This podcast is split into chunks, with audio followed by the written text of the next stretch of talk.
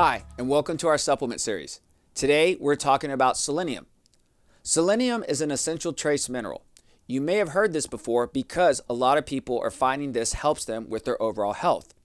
Selenium has been used to help support thyroid, as is essential for the production and regulation of thyroid hormones. Selenium will also help support your skin, hair, and nails. So, for people out there that have some concerns, you should look into selenium supplementation.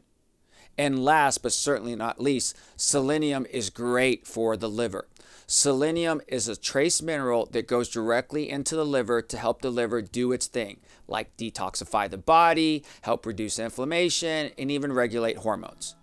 So, if you're not taking selenium already, you should consider taking selenium in your daily supplement regimen.